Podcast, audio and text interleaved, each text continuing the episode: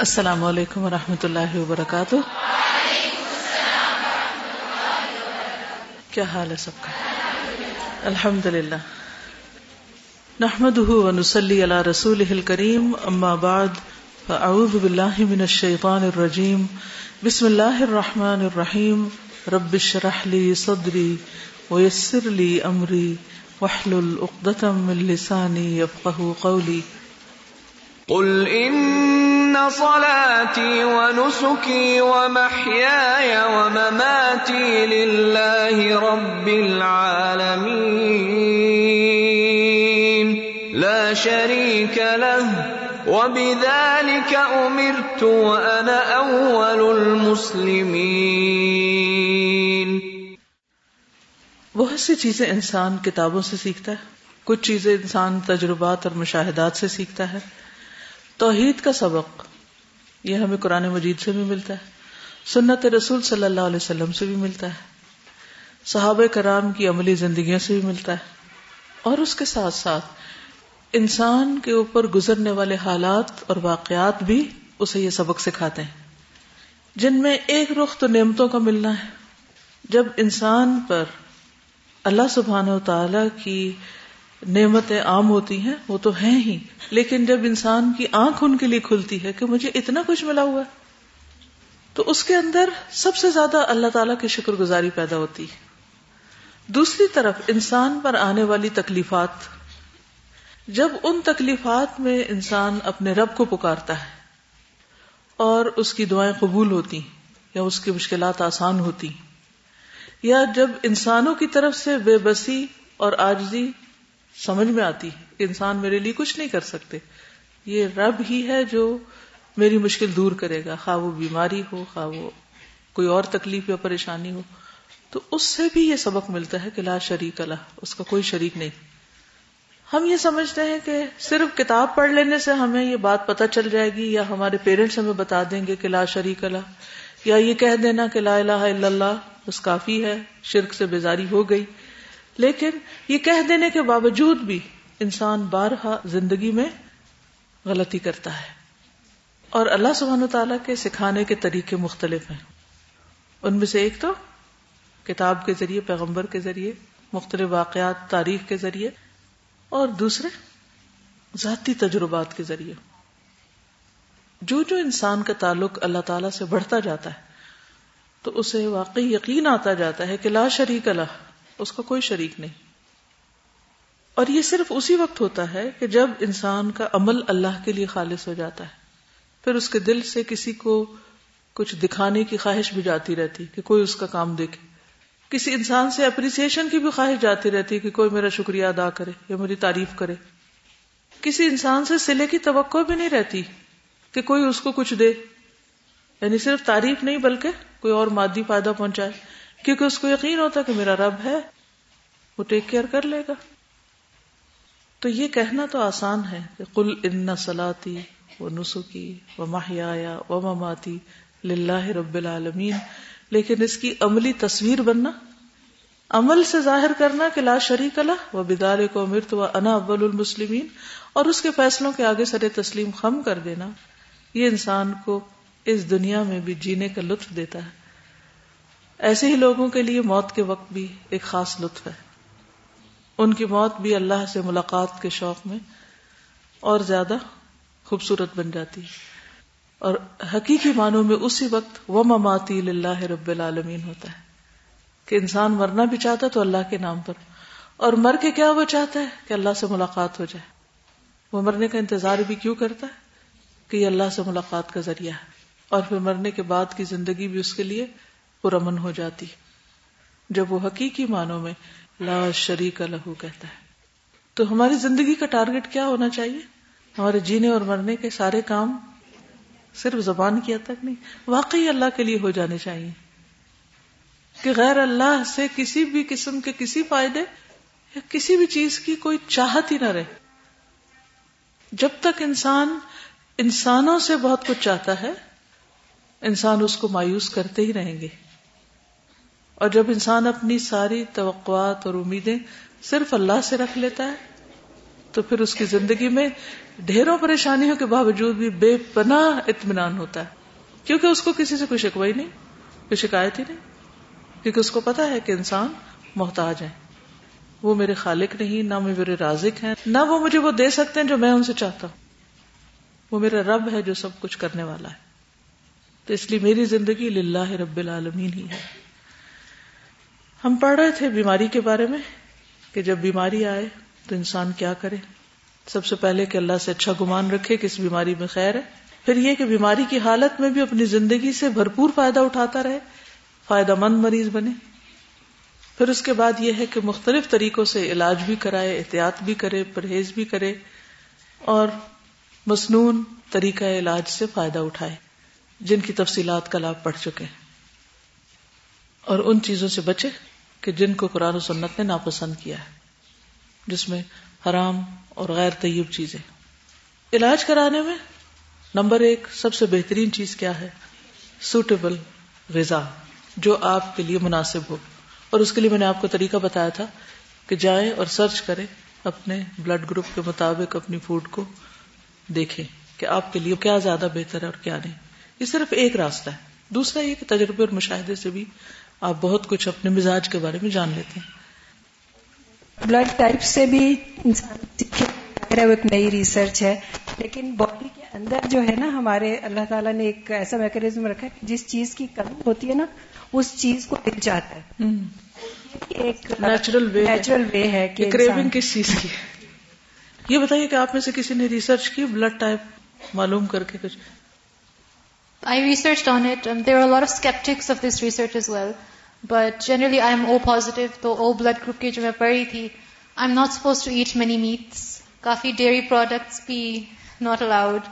اس میں یہ ہے کہ ایک ٹائپ ہونے کے باوجود بھی ہر انسان پھر مختلف ہے کئی اعتبار سے اس میں کئی اور فیکٹرز بھی ہوتے ہیں کس کنٹری میں آپ رہتے ہیں کلائمیٹ کیا ہے کون سی نسل سے آپ تعلق رکھتے ہیں جینیٹک چیزیں بھی بیچ میں شامل ہو جاتی ہیں پلس یہ ہے کہ انسان کسی بھی چیز کو جو قرآن و سنت کے علاوہ ہے، ہنڈریڈ پرسینٹ اس پہ ڈپینڈ نہیں کر سکتا۔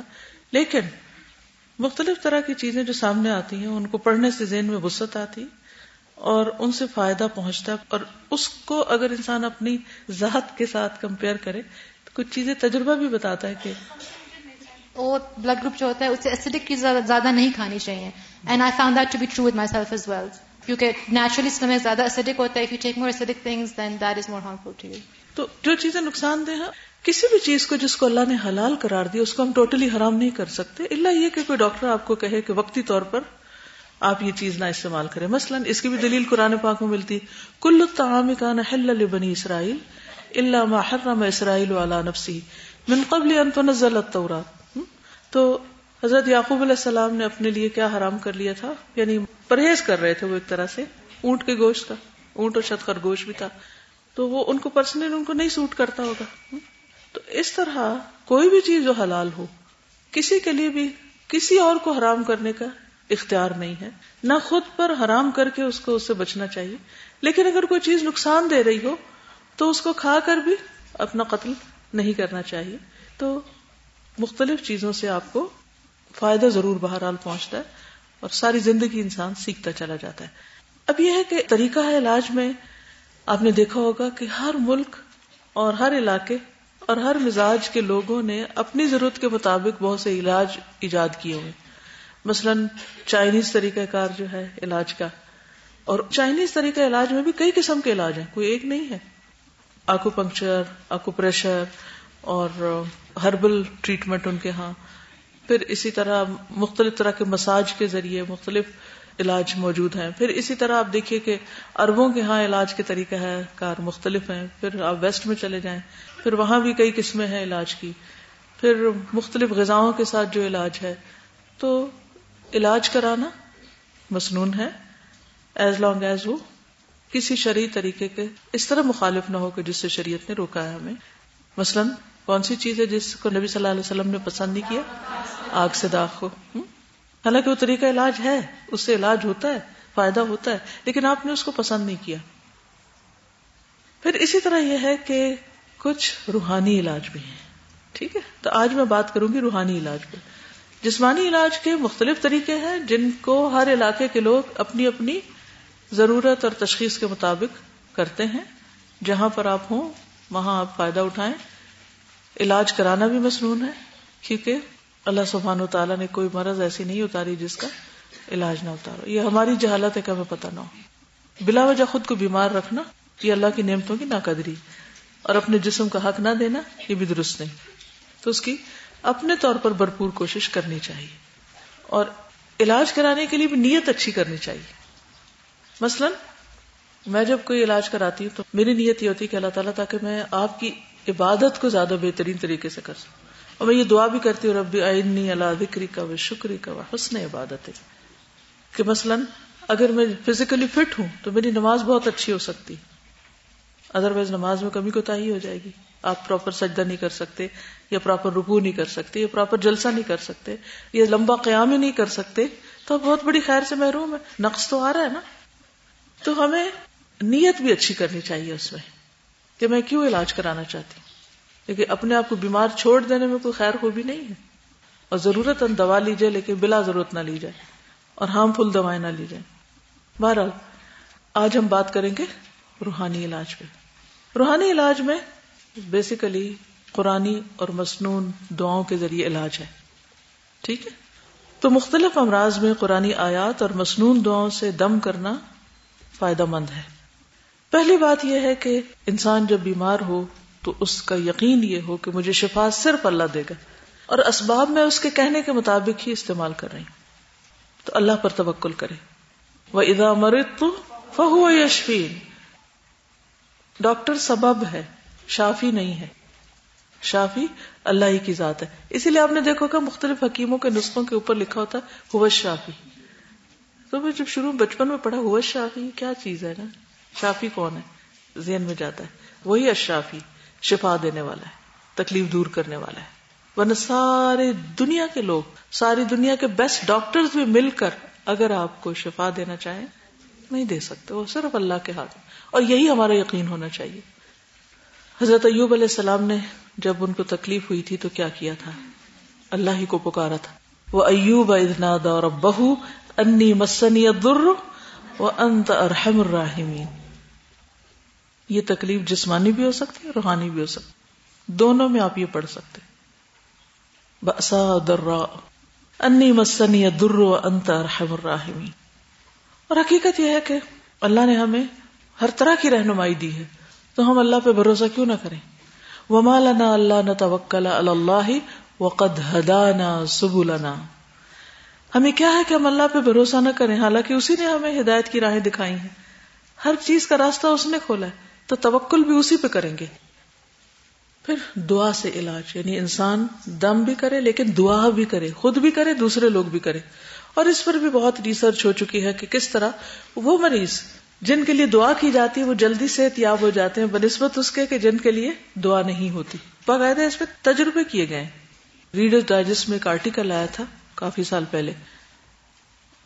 ایک قبیلے کے آدمی نے بتایا کہ وہ کہتے ہیں کہ میں نے پوچھا، یہ مسند احمد کی روایت ہے کہ اے اللہ کے رسول صلی اللہ علیہ وسلم، آپ کن چیزوں کی دعوت دیتے ہیں؟ آپ کی تبلیغ کیا ہے؟ آپ نے فرمایا، میں اس اللہ کی طرف دعوت دیتا ہوں جو ایک ہے، وہ اللہ کے جب تم پر کوئی مصیبت آتی اور تم اسے پکارتے ہو تو وہ تمہاری مصیبت دور کرتا ہے۔ جب تم کسی بیابان اور جنگل میں راستہ بھول جاؤ اور اس سے دعا کرو تو وہ تمہیں واپس پہنچا دیتا ہے۔ یعنی ایک دیہاتی ہے، ایک معمولی سمجھ کا آدمی ہے۔ تو آپ صلی اللہ علیہ وسلم کس طرح اللہ تعالیٰ کی پہچان کروا رہے ہیں کہ کون ہے؟ جیسے بچے پوچھتے نا، اللہ تعالیٰ کون ہے؟ تو اس قسم کے طریقے سے، مثالوں سے بچوں کو سمجھایا جا سکتا ہے۔ جب تم قحط سالی میں مبتلا ہوتے ہو اور اس سے دعا کرتے ہو، تو وہ پیداوار ظاہر کر دیتا ہے۔ اب آپ دیکھیں کہ بدو یا ایک صحرا میں رہنے والا جو ہے، اس کو صحرا میں راستے گم ہونے کا مسئلہ ہے۔ اس کو خشک سالی کا پرابلم ہے۔ اس کو مختلف طرح کے مسائب کی بات ہے جو ہر انسان ایکسپیرینس کرتا ہے۔ تو اس سے یہ حکمت بھی پتہ چلتی ہے کہ ہر شخص کے لیے اللہ تعالیٰ کا تعارف کرانے کا طریقہ مختلف ہوگا۔ مثلاً اگر آپ ایک سائنٹسٹ سے بات کرتے ہیں، تو آپ اس سے ایک اور طرح بات کریں گے۔ ایک بچے سے کرتے ہیں اور طرح کریں گے، ایک بیمار سے کرتے ہیں اور طرح کریں گے، ایک مالدار سے کرتے ہیں اور طرح کریں گے۔ رسول اللہ صلی اللہ علیہ وسلم نے فرمایا، دعا اس مصیبت کے لیے بھی فائدہ مند ہے جو نازل ہو چکی اور اس کے لیے بھی جو ابھی نازل نہیں ہوئی۔ لہٰذا اے اللہ کے بندو، دعا لازم پکڑو۔ جو بیماری آ چکی اور جو نہیں آئی، دونوں کے لیے دعائیں کریں۔ کہ اللہ تعالیٰ تو ہمیں اپنی آفیت میں رکھ اور جو آ چکی ہے اس کو دور کر دے۔ کیونکہ دعا سے تقدیر بھی پلٹ جاتی ہے۔ حدیث میں آتا ہے، لا يرد القضاء الا الدعاء۔ رسول اللہ صلی اللہ علیہ وسلم نے فرمایا، صرف دعا ہی تقدیر بدلتی اور جب انسان اللہ سے مایوس ہونے لگتا ہے اور دعا نہیں کرتا، تو اللہ تعالیٰ اس سے ناراض ہوتا ہے۔ آپ صلی اللہ علیہ وسلم نے فرمایا، لوگوں میں سب سے زیادہ آجز وہ ہے جو دعا کرنے سے آجز ہے، جو دعا نہیں مانگتا۔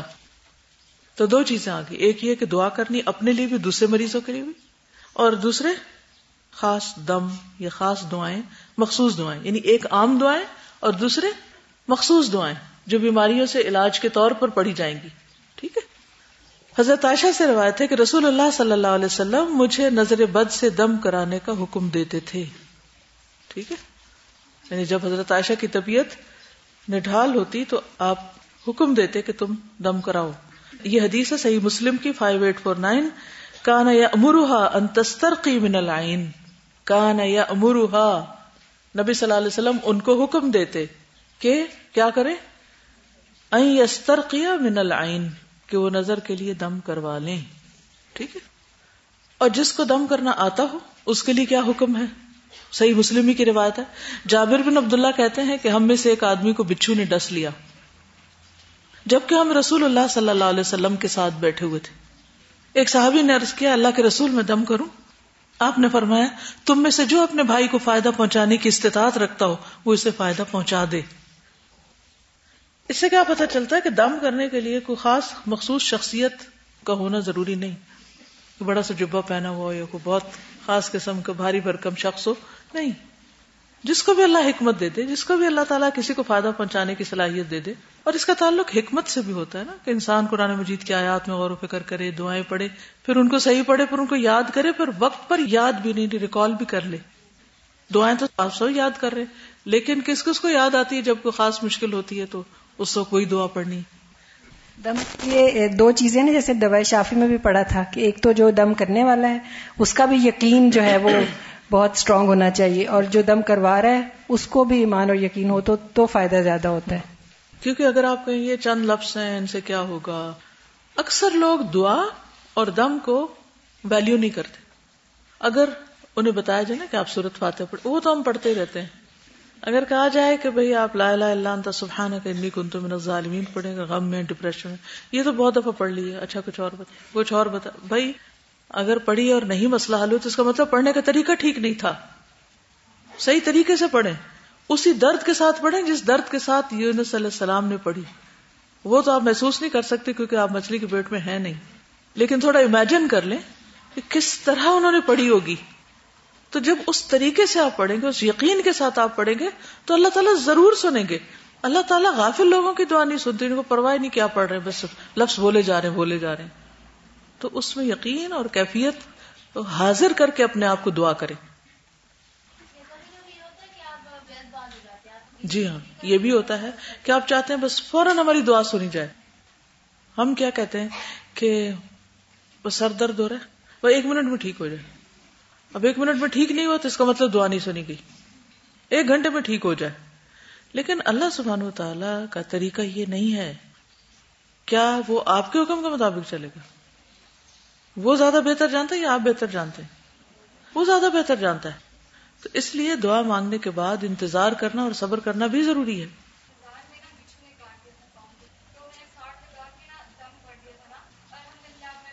الحمد للہ بالکل۔ یقین کے ساتھ کیا نا؟ وہ کہتی ہے نمک لگا کے دم کیا بچھو کاٹا بس کچھ بھی نہیں اس کے بعد الحمد للہ بالکل ٹھیک ہو گئی۔ مایوس ہو ہی جاتے ہیں چاہے دو ماہ بعد ہو یا ایک سال بعد ہو لیکن لمٹ مایوس کی آ ہی جاتی ہے۔ ہونی نہیں چاہیے یہ۔ اس میں ضرور بہتری ہے۔ کرنی چاہیے۔ اللہ تعالیٰ آپ سے ہی لینا ہے۔ اچھا کس طرح؟ وہ اس طرح کی بعض اوقات ہم یہ کہتے ہیں کہ اللہ تو مجھے بس یہی دے یہی دے۔ حالانکہ اللہ تعالیٰ نے اس کے بدلے کچھ اور دینا ہوتا ہے، وہ زیادہ بہتر ہوتا ہے۔ اس لیے دعا ہمیشہ یعنی اس طرح مانگنی چاہیے کہ اللہ جو میرے لیے بہتر ہے وہ مجھے دے۔ نہیں، جو ہمیں بہتر لگتا ہے وہ بھی مانگ سکتے ہیں۔ ٹھیک ہے نا؟ یقین کے ساتھ مانگے۔ پھر اللہ تعالیٰ کو زیادہ پتا ہے کہ یہ اس کے لیے بہتر نہیں، میں اس سے بھی بہتر اس کو دے رہا ہوں۔ کیونکہ اگر ہم خود ہی ڈسائسو نہیں ہیں کہ کیا مانگ رہے ہو کیا نہیں، ہمیں پتہ ہی نہیں کیا مانگنا ہے، تو پھر اس میں یقین نہیں آتا۔ اللہ تعالیٰ چاہے تو یہ دے دیں چاہے تو وہ دے یہ نہیں کہنا، یہ چاہیے۔ جو چاہیے وہ مانگے۔ اللہ تعالیٰ کو تو ہر صورت پتا ہے کہ یہ نہیں ٹھیک۔ تو اللہ تعالیٰ پھر کہتے ہیں، نہیں، یہ نہیں بندے، یہ لوگ جو اس سے اچھا ہے۔ چلیے۔ پھر نبی صلی اللہ علیہ وسلم کا اپنی بیوی کو دم سیکھنے کے لیے کہنا۔ حضرت حفصہ سے مروی ہے کہ ایک مرتبہ نبی صلی اللہ علیہ وسلم ان کے پاس تشریف لائے۔ تو میرے یہاں شفا نامی ایک خاتون موجود تھی جو پہلے پھنسیوں کا جھاڑ پھونک سے علاج کرتی تھی۔ یعنی اسکن ڈیزیز کا علاج اسی طرح جھاڑ پھونک نبی صلی اللہ علیہ وسلم نے ان سے فرمایا، یہ طریقہ حفصہ کو بھی سکھا دو۔ یعنی نملہ کا لفظ آتا ہے نا، تو خارش دار پھنسی ہوتی ہے جو جگہ بدلتی رہتی کبھی ایک جگہ نکلی، کبھی دوسری جگہ۔ تو انہوں نے ان کو کہا کہ اس کے علاج کا طریقہ سیکھ لو۔ اب وہ کون سا طریقہ تھا جو حضرت شفا کو پتا تھا اور آپ نے ان سے سیکھنے کے لیے کہا؟ حالانکہ آپ اس کو اور اپنی طرف سے بھی بتا سکتے تھے۔ تو ان دو باتوں سے یہ پتا چلتا ہے، وہ اس مجلس میں جو شخص نے کہا، میں دم کروں اور پھر شفا کے پاس جو دم تھا، اس سے یہ پتا چلتا ہے کہ مختلف بیماریوں کے علاج کے لیے اگر کوئی مخصوص آیت یا کوئی چیز بتا دیتا ہے کہ یہ پڑھو یا اس کے اوپر پڑھ کے دم کر دیتا ہے، تو فائدہ مند ہو سکتی۔ کیونکہ یہاں الفاظ نہیں بتائے گئے۔ الفاظ میں جو چیز منع ہے وہ کیا ہے؟ شرکیہ الفاظ۔ ایز لانگ ایز قرآن مجید کی آیت ہے یا کوئی اور اس طرح کی چیز ہے جو الفاظ ہیں، کسی بندے نے اپنی طرف سے بنائے ہوئے ہیں، لیکن الفاظ میں کوئی شرک نہیں۔ تو اس میں کوئی حرج نہیں۔ ہم اردو میں بھی مانگتے ہیں، اور زبانوں میں مانگتے ہیں، تو مانگ سکتے ہیں۔ اللہ سے ہی مانگتے ہیں۔ جب تک اللہ سے مانگ رہے ہیں اور اللہ کا نام لے کے دم کر رہے ہیں، جھاڑ رہے ہیں اس کو، تو کوئی بات نہیں۔ جی۔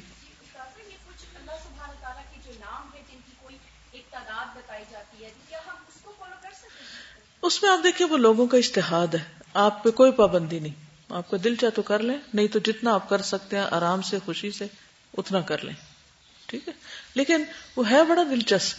خاص اس قسم کے مسائل کے لیے اللہ کے اس نام سے پکارنے کے لیے کہا جاتا ہے۔ تو اس حد تک آپ استفادہ کر سکتے ہیں، لیکن کسی بھی انسان کی بات فرض درجے میں نہیں ہوتی کہ آپ اسے ضرور مانے کہ انہوں نے کہا سو دفعہ پڑھو تو سو سے نائنٹی نائن ہو گیا یا ہنڈریڈ اینڈ ون ہو گیا۔ تو مسئلہ نہیں حل ہونے کا، یہ نہیں دل میں آنا چاہیے۔ آپ ہزار دفعہ پڑھیں، انگنت پڑھیں۔ بلکہ میں تو ہمیشہ کہتی ہوں کہ تھوڑی دیر بھی پڑھو، یکسوئی سے پڑھو، جتنا چاہے پڑھو۔ لیکن اصل میں لوگ بہت تنگ کرتے ہیں۔ اچھا کتنی دفعہ؟ کتنی دفعہ؟ تو پھر وہ جو بتانے والے ہوتے ہیں، وہ کچھ نہ کوئی نمبر اپنے پاس سے بتا ہی دیتے ہیں تاکہ ان کی جان چھوٹے کہ بھائی کچھ تو کریں جا کے۔ ورنہ وہ کرتے نہیں ہیں۔ لوگوں کا ایک انہوں نے نمبر یا تعداد باندھ لی اپنے پاس سے، یہ باندھنی نہیں چاہیے۔ اللہ یہ کہ سنت سے ثابت ہو کہ تینتیس بار سبحان اللہ اور تینتیس بار الحمد للہ اور تینتیس بار اللہ اکبر اور چونتیسویں بار فلاں چیز پڑی جائے، وہ تو ہم ایسے ہی کریں گے۔ یا سو بار لا الہ الا اللہ واد اللہ شریک لو تو تو ویسے ہی کریں گے۔ جیسے نبی صلی اللہ علیہ وسلم نے بتایا، ان کے کیے سے نہ آگے بڑھیں گے نہ پیچھے رہیں گے۔ ہاں؟ لیکن کسی اور کے بتایا میں دل چاہتا تو کر لیں نہیں کرتا تو نہ کرے۔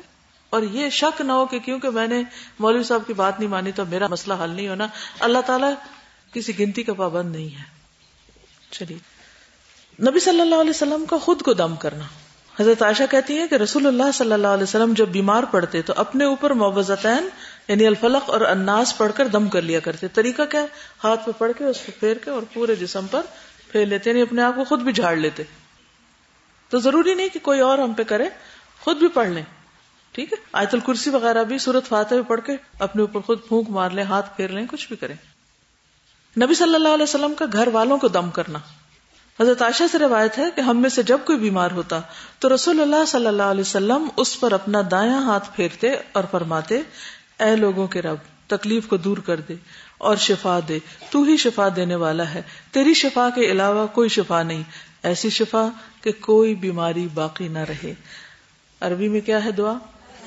اذهب البأس رب الناس واشف انت الشافي لا شفا الا شفاؤك شفاء لا يغادر سخما پھر نبی صلی اللہ علیہ وسلم دوسرے مریضوں پر بھی دم کر دیا کرتے تھے۔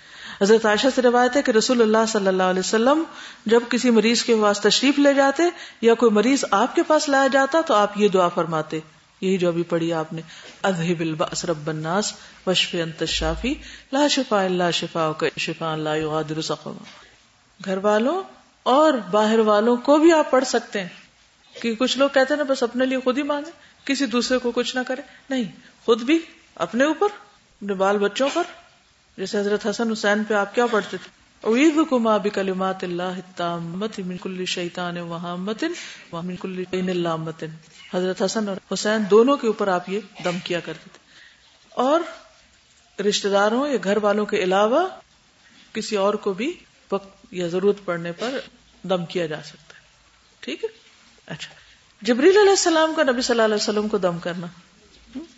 صحیح مسلم کی روایت ہے۔ ابو سعید سے روایت ہے کہ جبریل علیہ السلام نے نبی صلی اللہ علیہ وسلم کی خدمت میں حاضر ہو کر عرض کیا، اے محمد صلی اللہ علیہ وسلم، آپ بیمار ہو گئے؟ آپ نے فرمایا جی ہاں۔ تو جبریل علیہ السلام نے کہا، اللہ کے نام سے میں آپ کو دم کرتا ہوں۔ ہر اس چیز کے شر سے جو آپ کو تکلیف دینے والی، اور ہر نفس یا حسد کرنے والی آنکھ کے شر سے۔ نفس اور آنکھ دونوں کے شر سے۔ کچھ نفس آپ سے حسد کرتے تو آپ کے لیے برا ہی چاہتے اور کچھ نگاہیں بھی آپ کو ایسی جلسی کے ساتھ دیکھتی ہیں کہ اس سے آپ کو تکلیف پہنچ سکتی ہے۔ اللہ کے عزن سے یہ کہ یاد رکھیے۔ وما ہم بدارین به من احد الا باذن اللہ جیسے اور بیماریاں آ جاتی ہیں ایسے یہ بھی روحانی بیماریاں بھی آ جاتی تو اس صورت میں جبریل علیہ السلام کا نبی صلی اللہ علیہ وسلم پہ دم کرنا ایک واضح دلیل ہے۔ اور وہ دعا کیا ہے، بسم اللہ ارقی کا من کل شعی کا من شر کل نفس او عین حاسد، اللہ یشفی کا بسم اللہ ارقی کا جو ہر اس چیز کے شر سے جو آپ کو تکلیف دینے والی ہو، ہر نفس یا حسد کرنے والی آنکھ کے شر سے اللہ آپ کو شفا دے گا۔ میں اللہ کے نام سے آپ کو دم کرتا ہوں۔ یعنی شفا اللہ دے گا۔ جھاڑتا میں ہوں آپ کو۔ دیکھیے، جھاڑنا کیا ہے؟ جیسے گرد و غبار پڑ جاتی تو ڈسٹنگ نہیں کرتے۔ تو ایسے ہی وہ اوپر سے ذرا سا اندر بھی چلی جاتی ہے، کچھ گرد و غبار، تو اس کو بھی ڈسٹنگ کر دینی چاہیے۔ اللہ کا نام لے کے جھاڑ دینا چاہیے کہ نکل جاؤ یہاں سے۔ وطین ہاشمی صاحب تھے کراچی میں، تو یہاں بھی آتے تھے، اسلام آباد میں کئی دفعہ ان کا لیکچر ہوا تھا۔ تو انہوں نے جن نکالنے کا بہت آسان طریقہ میں بتایا تھا۔ اور وہ کیا کہا؟ کہ میں متین ہاشمی تمہیں کہتا ہوں کہ تم یہاں سے چلے جاؤ۔ اور الحمد للہ اٹ ورکس سمپل اللہ کا نام لے کے اس کو کہیں چلے جاؤ یہاں سے۔ کبھی بھی اگر کوئی ایسی شکایت کہیں نظر آئے تو کوئی بھی اٹھ کے ہی کہہ سکتا چلے جاؤ یہاں سے۔ اللہ نے انسان کو اشرف المخلوقات بنایا اور تم یہاں رہنے کا کوئی حق نہیں، جاؤ یہاں سے۔ لیکن پہلے اپنے اندر ایمان پیدا کر لیں۔ یہ نہ ڈر کے خود ہی بیٹھ خود نہ بھاگ جائیں مجھے یاد ہے تھرڈ بیچ میں ایک دفعہ میں عمرے میں گئی۔ واپس آئی تو ایک لڑکی یہاں گر پڑ رہی ہو، دوسری وہاں پڑ رہی ان کے کیا وہ جن پڑ گئے۔ میں نے سب آ جاؤ یہاں بیٹھ جاؤ تو سب کو بٹھا لیا۔ معلوم نہیں آپ میں سے کوئی اس میٹنگ میں تھا یا نہیں۔ بہرحال سب بیٹھ گئے۔ میں نے کہا، کس کس کو جن پڑا؟ کیا ہوتا تمہیں؟ چلو میں سب کو جھاڑتی ہوں۔ چلے جاؤ یہاں سے، جو بھی کوئی ہو۔ تو الحمد للہ اللہ کے فضل سے اس دن کے بعد ان میں سے کسی کو پر کوئی جن نہیں پڑا۔ دیکھیے، اللہ نے ہمیں انسانوں کو ان سے بہتر بنایا یعنی تخلیق کے اعتبار سے انسانوں کو فضیلت دی، بہتر سے مراد یعنی کسی اور سینس میں نہیں، کہ تکبر کے لیے۔ انسانوں کو کیا بنایا؟ افضل مخلوقات، ان کی نسبت۔ تو آپ ان پہ غالب آئے نہ کہ وہ آپ پہ غالب آئے لیکن جب ایمان کمزور ہوتا ہے، تو ہر چیز آپ پہ غالب آنے لگتی۔ ٹھیک ہے؟ تو ڈرنے کی ضرورت نہیں کسی چیز سے۔ اچھا۔ پھر حضرت عائشہ کہتی ہیں کہ رسول اللہ صلی اللہ علیہ وسلم جب بیمار ہوتے، تو جبریل آپ کو دم کرتے۔ اور کہتے بسم اللہ یبری کا یہ دوسری روایت بھی ہے۔ ومن کل دائیں یشفی کا ومن شر حاسد اذا حسد و شر کل دی عین۔ تو اس سے یہ بھی پتہ چلتا ہے کہ اور دیگر قسم کے وائرس جراثیم کے علاوہ نگاہیں اور اس طرح کی چیزیں بھی بیماری کا سبب بنتی۔ ٹھیک ہے؟ نظر بیماری کا سبب بنتی ہے۔ سمجھ آ گئی بات؟ اوکے۔ یعنی صرف مادی اسباب نہیں ہوتے، کیونکہ ہمارا جسم صرف مادہ نہیں ہے اس میں روح بھی ہے وہ بھی بیمار ہوتی ہے۔ جی السلام علیکم۔ اس طرح ہے کہ جو یہ روحانی بیماریاں ہیں نا اس میں بھی پریکاشنز کی ضرورت ہے۔ اور وہ وہی ہیں جو کہ سنت میں بتائی گئی ہیں۔ تو بعض جنات کو یہ بتاتے ہوئے سنا گیا کہ میں تو راستے پہ چل رہا تھا اس کے بڑے ناخنوں نے مجھے اپنی طرف کھینچ لیا۔ یا اس کے کھلے بالوں نے اس لڑکی کے مجھے کھینچ لیا۔ دم کرنے کی شرائط۔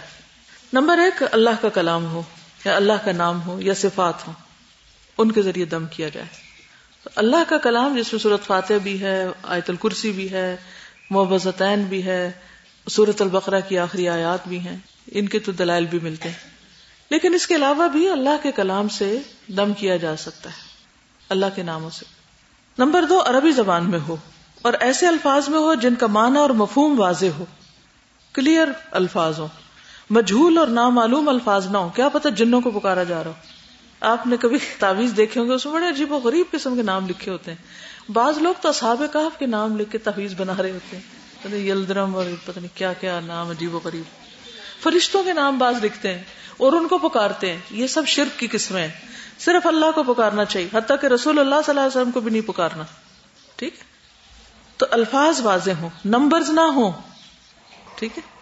ابو بکر بن محمد کہتے ہیں کہ خالدہ بن انس رضی اللہ عنہا نبی صلی اللہ علیہ وسلم کی خدمت میں حاضر ہوئی اور آپ پر دم پیش کیے۔ آپ نے ان کی اجازت دے دی۔ یعنی وہ الفاظ ایسے نہیں تھے کہ جو ناپسندیدہ۔ عمیر رضی اللہ عنہ سے مروی ہے کہ میں غزوہ خیبر میں اپنے آقاؤں کے ساتھ شریک تھا، یہ غلام تھے۔ میں نے نبی صلی اللہ علیہ وسلم کے سامنے دم کے الفاظ پیش کیے، جس سے میں زمانہ جاہلیت میں مجنونوں پہ دم کرتا تھا، مجنون۔ پاگل لوگوں پہ۔ آپ نے فرمایا، اس میں سے یہ کلمات نکال دو، باقی سے دم کر لیا کرو۔ تو اس سے کیا بات پتہ چلتی ہے کہ قرآن مجید کی کسی بھی آیت کو پڑھ کے دم کیا جا سکتا ہے؟ جیسے قرآن مجید میں آتا ہے وہ ننزل من القرآن ما ہوا شفا و رحمت کہ ہم قرآن میں سے وہ چیز اتارتے ہیں جو مومنوں کے لیے شفا اور رحمت ہے۔ کی دلیل سازہ ایک حدیث میں آتی ہے نا رسول اللہ صلی اللہ علیہ وسلم نے فرمایا تھا حضرت عائشہ رضی اللہ عنہ سے کہ آل جی ہے کتاب اللہ۔ کوئی عورت بیٹھی ہوئی تھی آپ کے پاس؟ جی۔ جی۔ اچھا۔ اوف بن مالک کہتے ہیں کہ ہم زمانے جاہلیت میں دم کیا کرتے تھے۔ ہم نے نبی صلی اللہ علیہ وسلم سے پوچھا یا رسول اللہ آپ اس بارے میں کیا فرماتے ہیں؟ آپ نے فرمایا وہ مجھے پڑھ کے سناؤ۔ کیا پڑھتے تھے تم؟ یعنی دم کے الفاظ سناؤ۔ سننے کے بعد آپ نے فرمایا، ایسے دم میں کوئی حرج نہیں جو شرک سے پاک ہو۔ ٹھیک ہے؟ چوتھی شرط، جادوگر کاہن نجومی وغیرہ سے دم نہیں کرانا چاہیے۔ جو لوگ شرک کرتے ہوں، ان کے پاس مت جائیں۔ غیب کی خبریں بتاتے ہوں جو۔ معلوم نہیں وہ کیا کچھ کہنا شروع کر دیں یا کیا کچھ شامل کر لیں۔ پانچویں چیز یہ کہ دم کرتے وقت عقیدہ یہ ہو کہ تاثیر اللہ کے عزن سے ہوگی۔ جیسے غذا اللہ کے عزن سے فائدہ دیتی ہے، دوا اللہ کے عزن سے فائدہ دیتی، اسی طرح دم بھی اللہ کے عزن سے فائدہ دے گا۔ اس بندے کے ہاتھ میں کچھ نہیں ہے۔ بعض اوقات بعض لوگ دم کرتے رہتے ہیں تو لوگ ان کو ماننا شروع کر دیتے ہیں۔ یہاں سے شرک کا دروازہ کھلتا ہے۔ وہ سمجھتے ہیں ان کے منہ سے دم نکلے گا تو ہی علاج ہوگا اور میں ٹھیک ہو جاؤں گی۔ تو یہ عقیدہ نہیں بنانا چاہیے کہ فلاں کرے تو علاج ہوگا۔ اللہ کا کلام ہے، جو بھی پڑھے اگر اللہ کا عزن ہوگا تو اس سے فائدہ ہو جائے گا۔ اب یہ غلام تھے۔ غلام پڑھ رہے ہیں اور ان کا فائدہ ہو رہا ہے۔ تو اس کا مطلب یہ کہ آزاد ہو، غلام ہو، عورت ہو، مرد ہو، بچہ ہو، بوڑھا ہو، جوان ہو، جو بھی یقین کے ساتھ اللہ کا نام لے کے کسی کو جھاڑے گا، اللہ تعالی شفا دے گا۔ ٹھیک ہے؟ تو یہ نہیں سمجھنا چاہیے کہ اس بندے کے اندر کوئی خاص خوبی ہے رائٹ یہ چیز ہوگی تو پھر کام خراب ہوگا۔ بندوں میں کچھ نہیں ہے۔ یا تو اللہ کا کلام کے اندر ہے اللہ کی ذات جو بھی فیصلہ کرے بندے کے حق میں، شفا کر۔ نبی صلی اللہ علیہ وسلم نے فرمایا، علاج کروانا بھی تقدیر میں شامل ہے۔ اور یہ کہ اللہ تعالیٰ فائدہ دیتا ہے جس کو چاہتا ہے اور جس چیز کے ساتھ چاہتا ہے۔ ایک ہی چیز ایک کو فائدہ نہیں دیتی، دوسرے کے لیے انتہائی فائدہ مند ہو جاتی۔ پھر اگلا پوائنٹ ہے کہ کس کس مرض میں دم کیا جائے۔ صرف روحانی امراض یعنی کہ نظر لگ گئی ہے یا کوئی جادو ہے یا اثر ہے، یا پھر جسمانی امراض بھی۔ تو بات یہ کہ ہر مرض میں کیا جا سکتا ہے رائٹ ہر مرض میں، چاہے جسمانی ہو، چاہے روحانی۔ حضرت عائشہ سے روایت ہے کہ جب کسی انسان کے کسی عزم میں کوئی تکلیف ہوتی یا پھوڑا یا زخم ہوتا، تو رسول اللہ صلی اللہ علیہ وسلم اپنی انگلی اس طرح رکھتے۔ تو سفیان راوی نے اپنی شہادت کی انگلی زمین پہ رکھی، پھر اسے اٹھا کے فرماتے، اللہ کے نام سے ہماری زمین کی مٹی ہم میں سے کسی کے لواب سے یعنی اس مٹی میں لواب شامل کر دے ہمارے رب کے حکم سے ہمارا مریض شفا پا جائے۔ یعنی مثلاً پنسی ہے تو وہ صاف مٹی اور تھوڑا سا لواب ملا کے اس جگہ مل دیتے۔ کوئی درد ہے تو اس کو بھی اس طرح کرتے۔ تو ہماری زمین کی مٹی۔ تو اس سے مراد صرف مدینہ کی مٹی نہیں کہ وہاں سے لا کر ہی ہم اس کے اندر انگلی رکھے جس زمین پر ہو آپ اس زمین کو اشارہ کر کے کہہ سکتے ہیں ہماری زمین کی مٹی۔ مٹی جو ہے، اس پر بھی بہت سی تحقیق ہو چکی ہے۔ اگر آپ مزید پڑھیں تو کہ مٹی سے چکے انسان بنا ہے، تو انسان کا علاج مٹی میں بھی ہے۔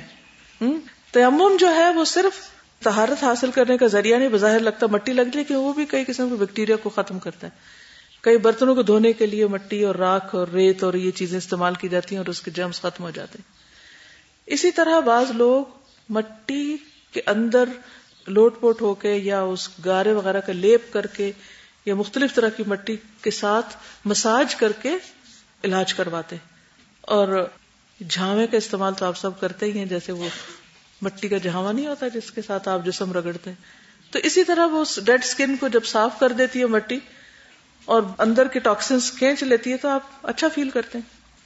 ایک مٹی کا جھاوا ہے اور ایک دوسرا جو سنتھیٹک مٹیریل یا میٹل سے بنتا ہے تو ہم سب یہ ایکسپیرینس کر سکتے ہیں کہ آپ اپنے ایڑی کو صاف کریں اس کو تھری ٹو فائیو ڈیز کے لیے رکھ دیں۔ جو مٹی کا جھاوا ہوگا وہ بالکل کلین ہوگا اس میں سے کوئی اسمیل نہیں ہوگی لیکن جو دوسرا ہوگا وہ اس جگہ کے قریب بھی آپ کو کھڑا نہیں ہونے دے گا۔ کیونکہ مٹی اسے ڈیزالو کر لیتی ہے نا، یا اس کا کیمیکل ریئیکشن اور طرح کا ہوتا ہے۔ بارہ یہ ایک طریقہ ہے دم کرنے کا۔ مٹی پہ ہاتھ رکھ کے، تھوک لگا کے، درد کی جگہ پہ مل کے دم کر دیا جائے۔